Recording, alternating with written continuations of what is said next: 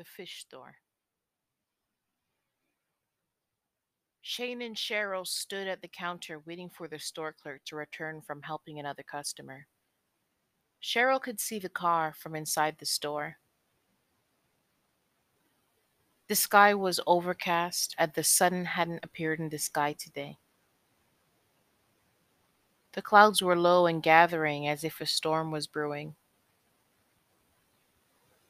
As the clerk appeared from the storeroom, Shane called to Cheryl from her daydream. Honey, would you like two pieces of haddock? Shane asked. Hmm, uh, one sweetie and one salmon steak, Cheryl replied as she broke her focus.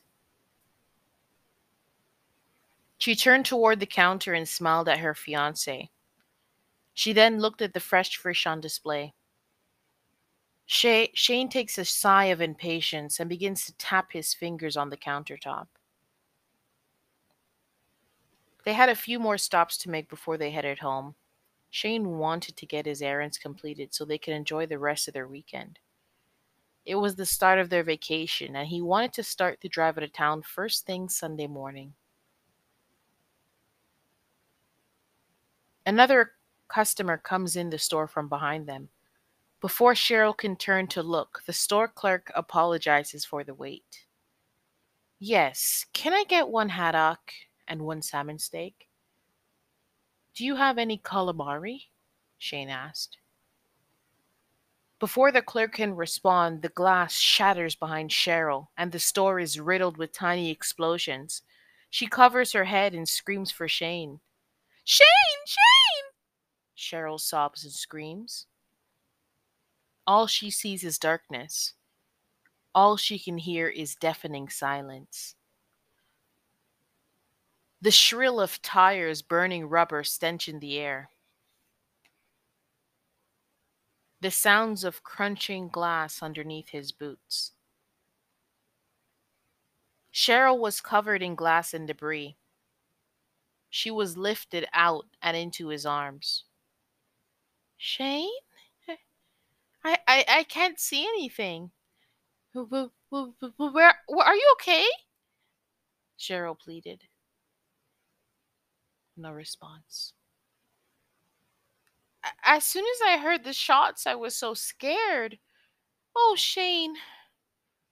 Where is everyone, babe? Cheryl paused. Her body froze as she began to process what was happening. Who who are you? Where is Shane? Help! Cheryl screamed as her mouth was covered, and tears streamed down her face. She tried to keep track of where she was and where they were headed, but all she could think was she was going to die. And her fiance was nowhere to be found. Thump, clunk, darkness.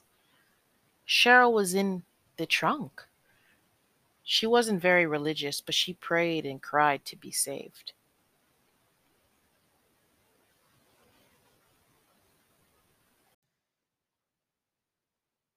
He felt as he was hit by a ton of bricks. He couldn't move his legs and he felt cold. As he tried to focus, the room looked different. He tried to clear his throat, but it was dry and hoarse. Shane fainted, and by the looks of it, he was shot. He felt a burning, aggravating sensation in his legs growing outward from where the bullets traveled. Shane lay there, fading in and out of consciousness. He sat there, thinking, This is it. I'm about to die. Have I done everything that I'm supposed to do? Am I really going to die? Shane muttered to himself. Shane was a child and youth worker, and he often volunteered with at risk kids. He didn't get to marry his love, Cheryl. As his mind crossed Cheryl, he began to panic and his heart sank. I'm not ready, Shane cried. Cheryl, I love you, Cheryl. as he tried to reach toward her and heard the loud cry of the sirens.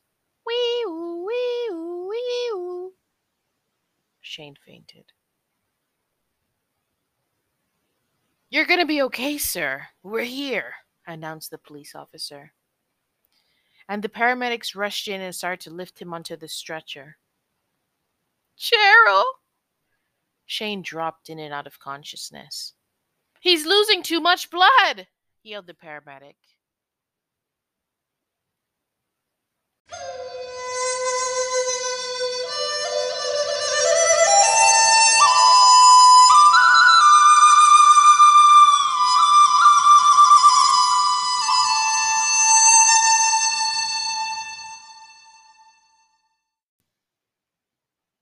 And that was The Fish Store.